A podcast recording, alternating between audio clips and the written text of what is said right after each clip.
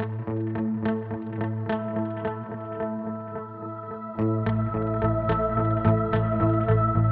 Hidden Power of Materials, a podcast by Saint-Gobain. Welcome to The Hidden Power of Materials, the podcast which explores the future of materials. Today, we're tackling a much debated issue in the building industry prefabrication and what seems to be its renewed success. Prefabrication is a method which consists of building houses off site in a factory as opposed to on site, which is the traditional way of doing it, with workers going to a construction site every day from the very beginning till the end of the project. An example of this trend is the current project deployed in the London Borough of Croydon in the UK. If you go to 101 George Street, uh, you will see an impressive building made with steel and glass. It's the world's tallest towers, which are being built using modular manufacturing at the moment. The two towers will be 38 and 44 stories high and are expected to contain 546 flats. It's apparently quite a performance. Factory built housing may have had negative association in the past with mass market, uninspiring and low quality constructions. But this is changing. With new technologies and materials, off-site construction is promising to offer not only affordable houses, but also sustainable and aesthetically challenging homes. It definitely has advantages over traditional construction. So, can we say it is the future of housing? To discuss the issue, we have the pleasure to receive two inspiring guests today. Each of them works at different steps of prefabricated building processes. Ellen Zonnegaard, hi. Hi. You're a leading strategic project leader at uh, Saint-Gobain. You've worked five years on offsite solutions. You've been trained as a physicist, and you know the industry very well from the inside. Um, welcome, Elin. Thank you.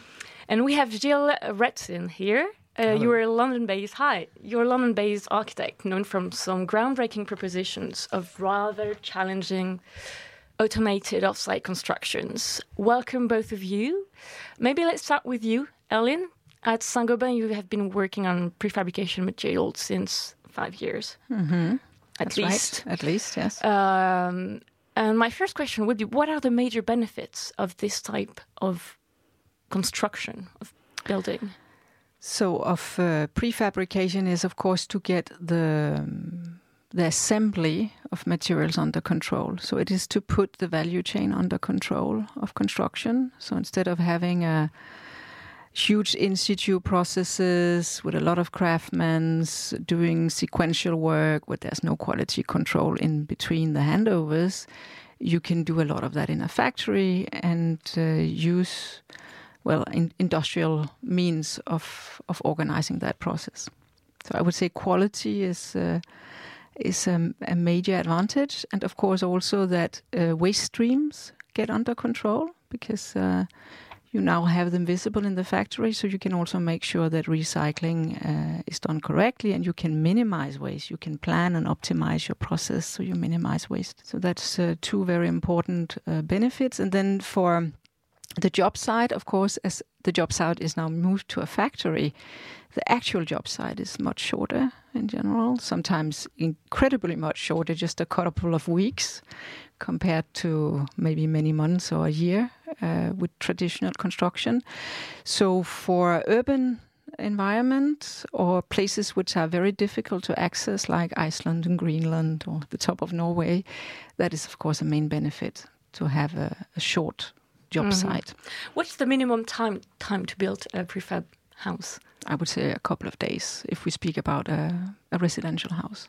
To actually build it in a factory and install it on site? I know building okay. in the factory, that's okay. something else. But uh, let's say uh, in total two months.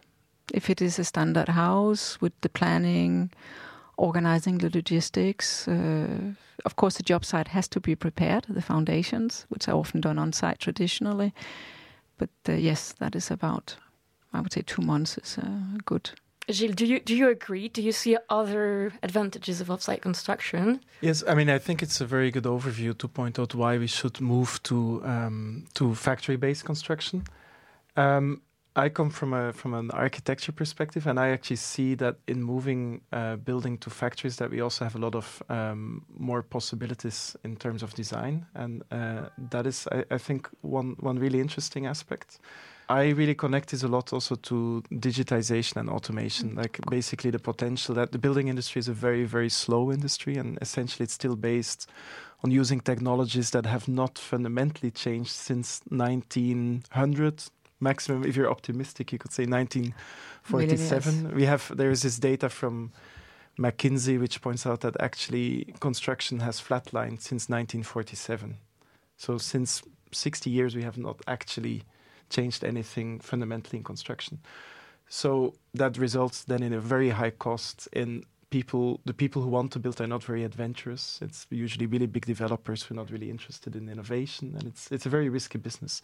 But by moving it to factories i think essentially we can also become more experimental. We can actually take a bit more risk. We can invest more in innovation. And then through doing that we open new trajectories for design. And ultimately i think just if you look at uh, the benefits that were pointed out before when things get cheaper we maybe can also build a bit faster, we can maybe increase access for people to housing. And I think that's that's a really interesting thing. This combination of automation, design possibilities, and access. Maybe I can comment. There's of course the benefit also of workers workers' health. The construction industry mm. is massively one of the most unhealthy sectors to Absolutely. work in worldwide, uh, with a high body count every year and uh, it also uh, turns young people from that industry, of course, because of uh, accidents or, or health issues. So we see there is a lack of workforce at the moment. Is that correct? Yeah, massively. everywhere. But there's also like, and I think that's that's an interesting point as well. Like when we talk about the actual labor and I, I, think it's very important. We also have to consider that, in a way, the risk that we're running with the move to prefabrication is that we also start to centralize again, right? So that, mm. for example, in the UK, what we're seeing is that there's a lot of pressure on uh, prefabrication. So we, we're seeing the emergence of a few really big companies that are centralized, that are operating very far from the site, the city, and the community that they're working in. And we see that a lot of people the local craftsmen who were mentioned before, the local builders actually run out of jobs and are not involved anymore in these fabrication processes. So I think it's very important if we want prefabrication to also be socially sustainable that we start to think of how can we actually also act locally involve local builders and not end up in this model that in a way we know from the 50s and 60s where you have for example in a country like france maybe four or five really big uh, factories that then export products uh, to sites very far away. And again, that's something that with digital technologies we can really easily kind of organize as a as a production chain. You could imagine you have a big factory doing the important vertically integrated work, kind of preparation, and then customization, maybe in small factories in local communities, local cities with local builders that maybe we can involve in those processes. So that's for me one of the really big challenges that that we need to take into account to prevent the kind of uniformity that we know from uh, the 50s and 60s. So you said that uh, you say that France is not the best example of uh, no. uh, prefabrication process. So where is it mo the, the, most successful? I mean, I, I think, and uh, I, I, mean, I, I, think for the moment there's a lot of experimentation going on. So I would be, I would not be entirely sure who is currently the best example at all. I think we're just at the beginning of starting to see the kind of exciting changes happening. Um, so probably Ellen maybe knows maybe from industry standards who is the the best off there, but uh, yeah, who does who does the most? Yes, I would say Sweden is probably the most industrialized uh, country in terms of construction. Mm. Ninety mm. percent of residential single family houses are built prefab in wood. And most uh, concrete buildings are made with huge, huge parts made by precast concrete. So, uh, and then come the rest of the Nordic countries, which are close to that level Holland, mm. Germany, maybe soon UK. But definitely, Northwestern Europe is, uh, is a cradle for, for many of these technologies. Um, I would say uh, if we go back to the to the historic uh, vision of prefab, which is prefab concrete, concrete was uh, a major innovation of, of, the last century in terms of construction. Of course, prefab concrete is is one of the kings of prefab. Very yes. sophisticated, very digitalized, and also quite innovative uh, in terms of uh, sustainability and environment what we see today is many of these buildings that people hated during the 80s and so on are coming back into fashion. People yes, realize, uh, yeah, they realize also that they were much better building that they actually thought. Uh, in Sweden, they have the renovation of the Million program, and they can see there was even walls which were meant to be movable and so on. So pretty good design. So these old industrial buildings will probably have their the period of, of rehabilitation. So let's do a bit of history there. Yeah, when did it start? Prefabrication. It's an old technique, isn't I it? I think it has already existed. We started out as nomads, so taking our house and our stuff with us was quite natural. Mm. And uh, if we look at uh, various approaches to prefabrication or off-site preparation of the job site, it is at least 2,000 years ago. The Roman did it. Uh, the military campaign in, in Brittany was massively based on having standardized objects, all these forts that they built very quickly. It clearly they, they use standards and precuts. The Pantheon in uh, in Rome is a, an example of precast concrete, and it still stands. Mm-hmm. So it is pretty old. If we look at, at wooden buildings, uh, for sure, in Japan, they have done it uh, for at least a thousand years, built somewhere and moved buildings in kits or, or pre assemblies. And that is also true in, in the Nordics and Holland, where, for example, roofs were pre cut and pre assembled on the ground and then taken apart and moved to the job site, basically to limit the time that you would spend in air in, in dangerous roofing constructions. So it is pretty old, uh, and we can also see that, for example, the the pioneers who went to to uh, to America, some of them brought their houses. The first ones they didn't go mm, without yes, houses; yes. they had their prefab houses with them. But of course, I mean, in the architecture, it became really uh, important in the 50s and 60s, right, with the kind of industrialization and of production. Yes. And that that that's maybe when you see, for example, the biggest effort ever in housing people after the Second World War was entirely based on prefabrication. And what what is also interesting is that then historically there was this competition in a way between the Soviet Union uh, housing program and the Western housing program. So even the United States was on a massive scale invested in, in prefabrication and in the construction of housing just as a model of competition. And so it's only, I would say, in the 1970s that you get a backlash uh, in a way against this this prefabricated housing program, uh, which before was you know it was even embedded in in universities. There was huge amounts of research. There were conferences between East and West to talk about you know the future of prefabricated housing. Then in 1970 you get uh, the shift away from the social welfare state. Initially in the U.S. and in the UK with Thatcher, the whole housing construction program gets put on hold, and at that moment also you get a bit of a backlash against modernism in general, against repetition, against this kind of the idea that you know housing is is something that rolls out of a, out of a factory, and it's true that now this is coming back. Like we're starting to see that now that anyway this kind of brutalist or modernist projects get really reappreciated today because today we realize they were buildings that had a social purpose or had a social value. But what you see the the kind of in the uh, like around the 80s you get this kind of idea again that you know housing is not constructed by the state or by big builders but should be crafted should be personalized should be really unique.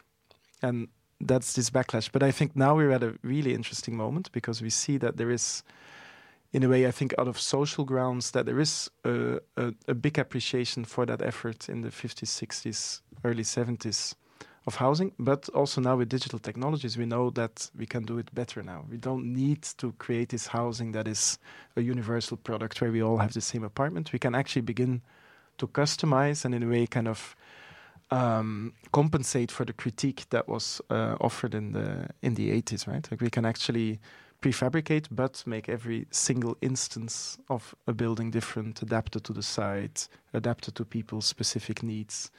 So as an architect, I think it's an incredibly exciting uh, time to, to jump on these technologies and speculate of how we could, again, maybe do a big effort in housing, but not always not make the same mistakes as uh, as before. Mm.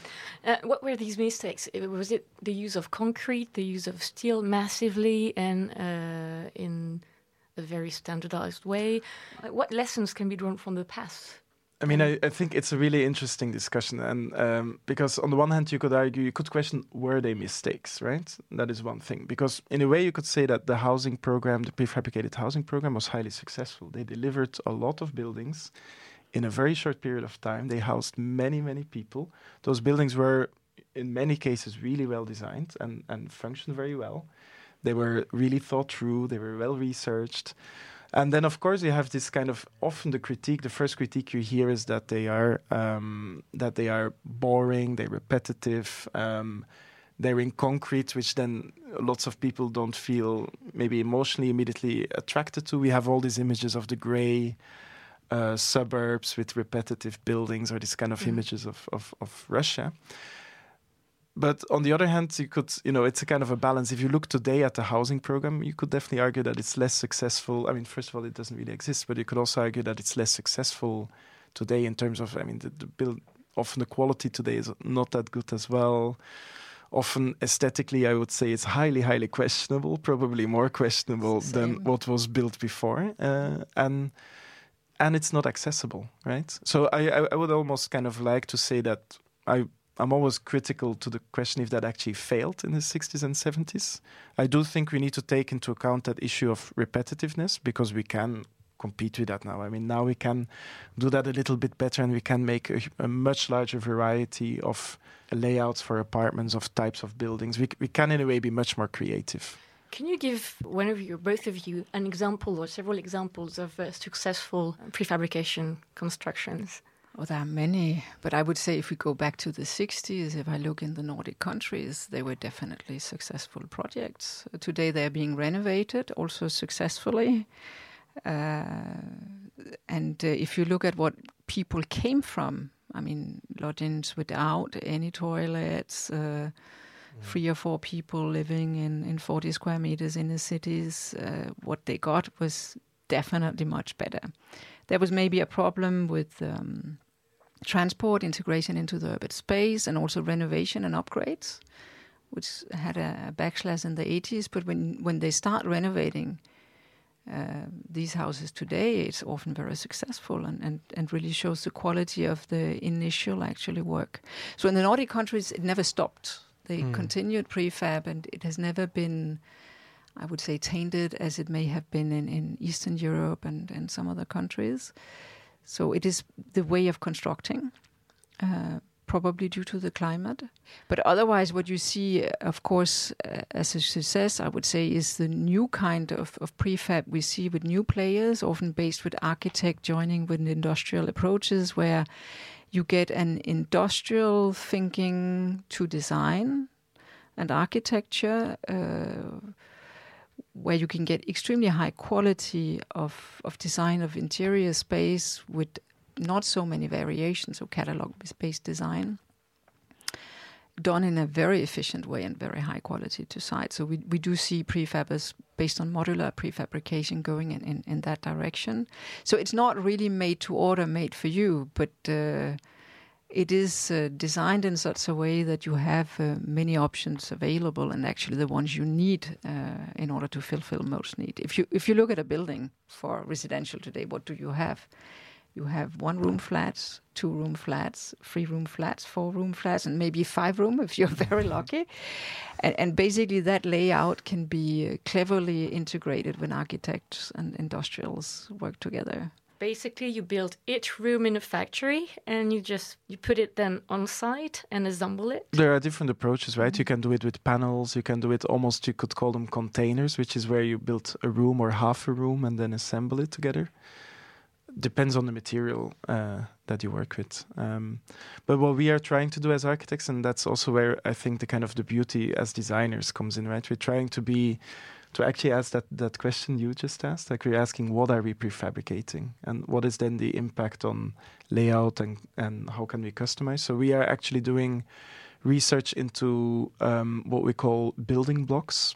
So building blocks is almost like Legos. I obviously, as a kid, played a lot with Lego, as every architect did. But uh, I mean, our idea is essentially that we don't prefabricate any more, you know, um, elements like floors and walls or panels, but that we make generic building blocks. So they're basically elements that have no precise function yet, but that by, can be combined on site into specific functions.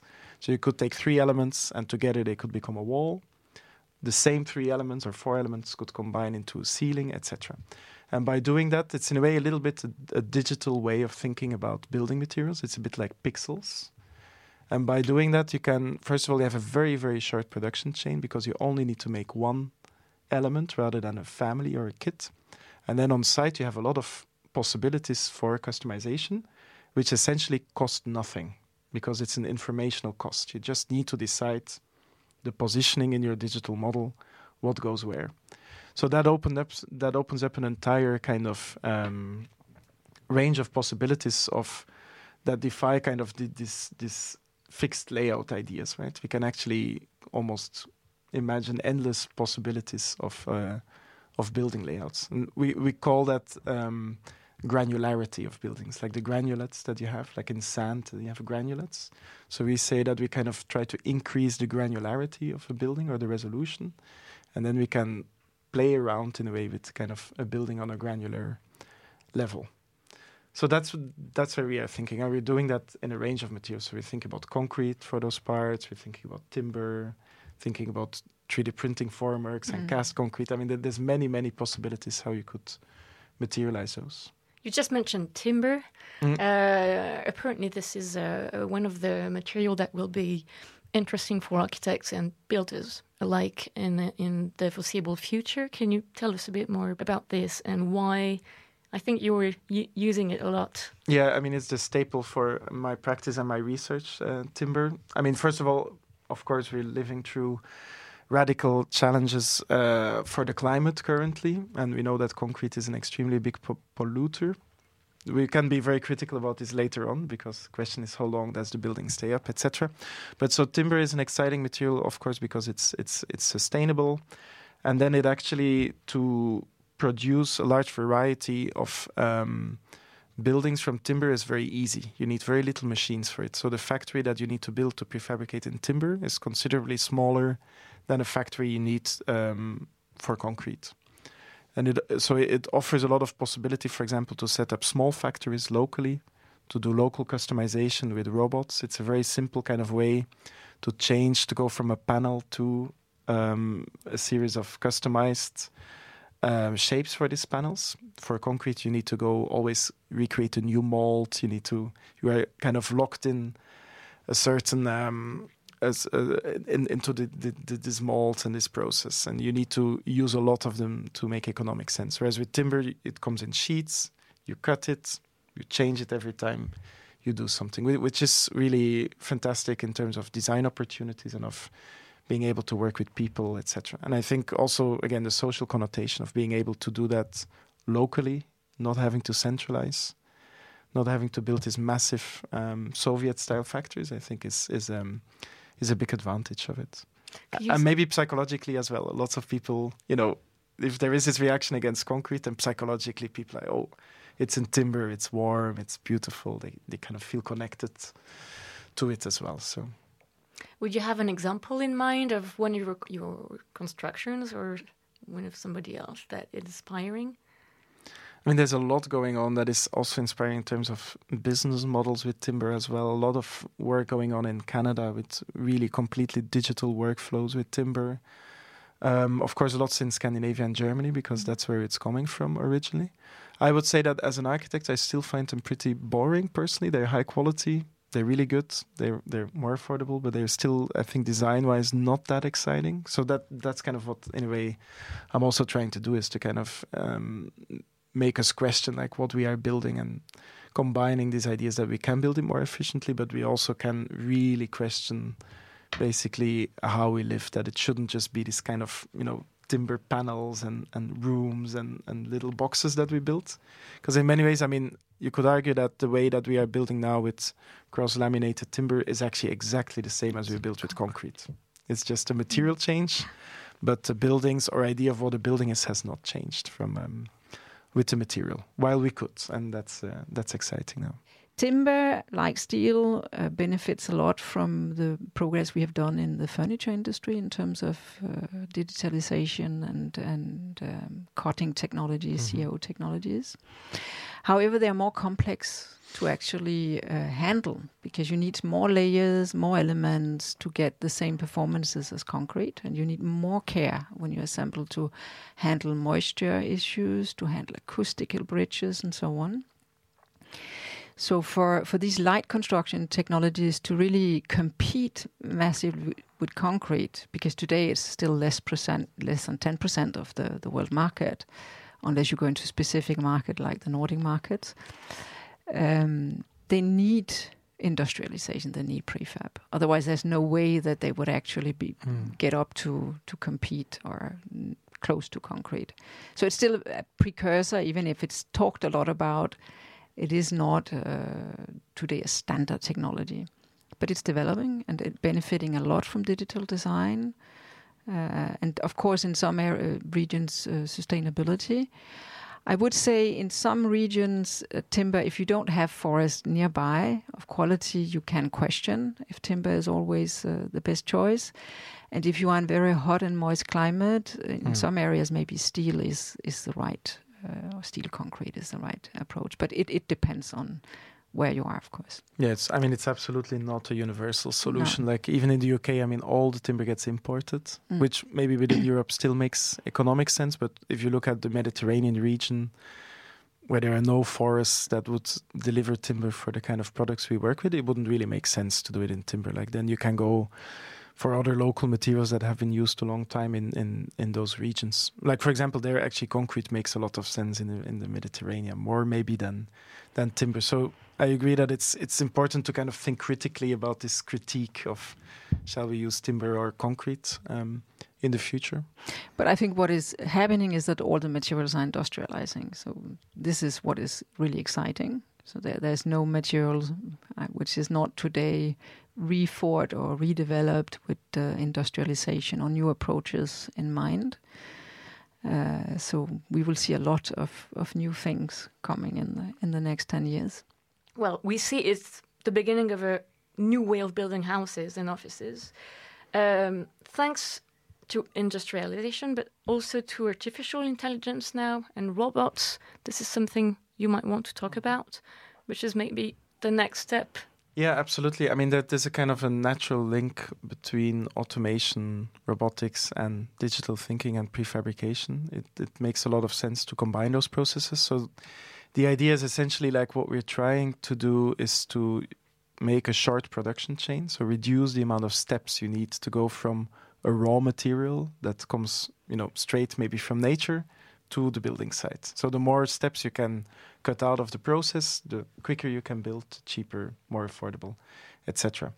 And um, that's why, for example, timber is beautiful because you could say you you uh, assemble it into the base product, like cross-laminated timber in Scandinavia. You ship it over, and then you start a small factory in uh, the UK, which doesn't need a lot of investment to get off the ground. It's not it's it's not a huge thing, and then you can kind of um, in a way become a small little house builder, right?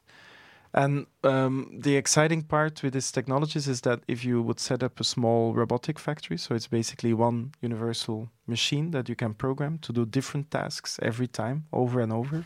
So you don't need to invest again in new machines or new infrastructure.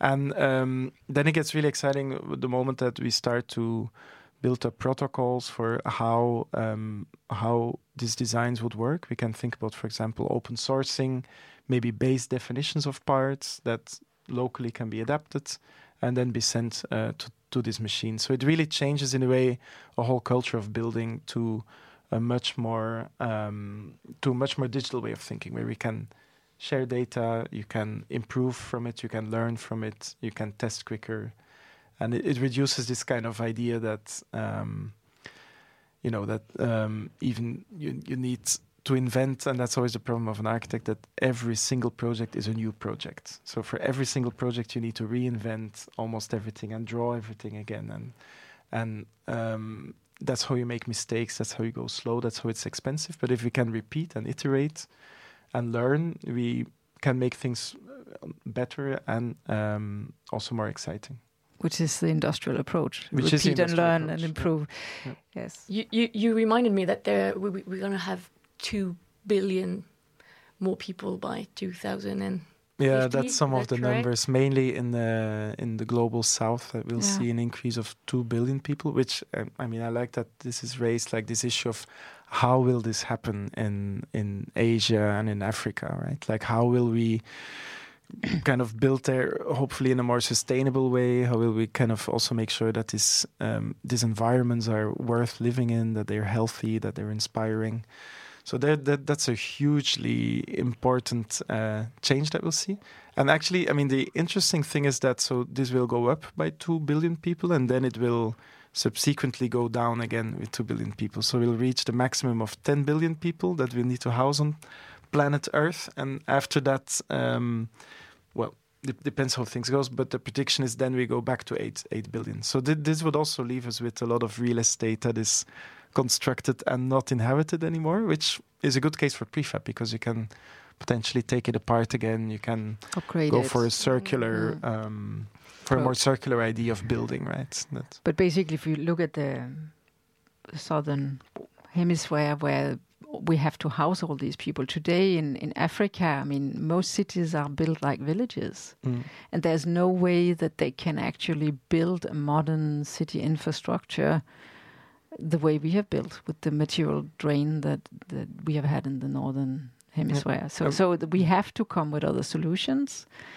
And uh, of course, they will jump directly to something else. And and the digital there is interesting. Like if you look in Africa at the precedent of um, the cell phone, so it's the old technologies of you know of telephone lines, it would be impossible to to have everyone connected to a phone. Mm. But with new lighter digital technology like cell phones, for example.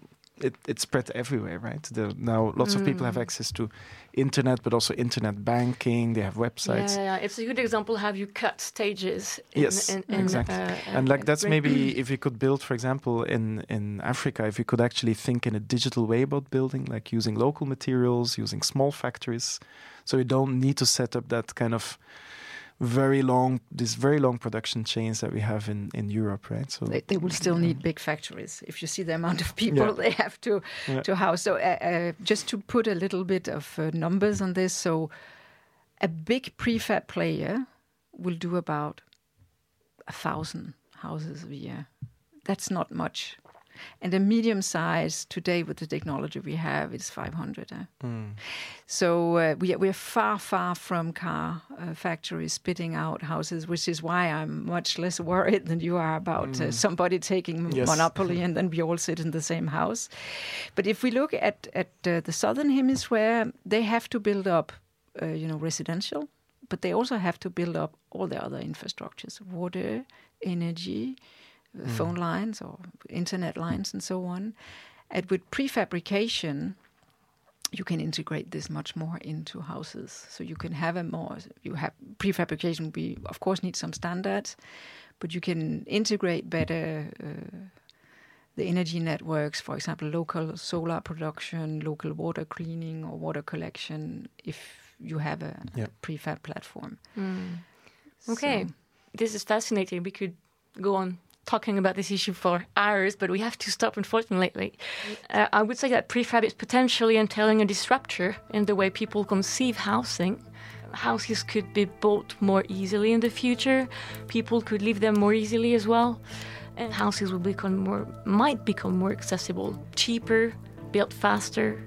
So this is definitely a an area to follow. Thank you very much for having been with us. Thank you very much, Eileen Sonnegaard from Saint-Gobain and Gilles Retsin. As for us, we will meet again very soon for a new podcast dedicated to the powers of space materials. Meanwhile, don't forget to subscribe to our podcast channel online. Thank you very much. Goodbye.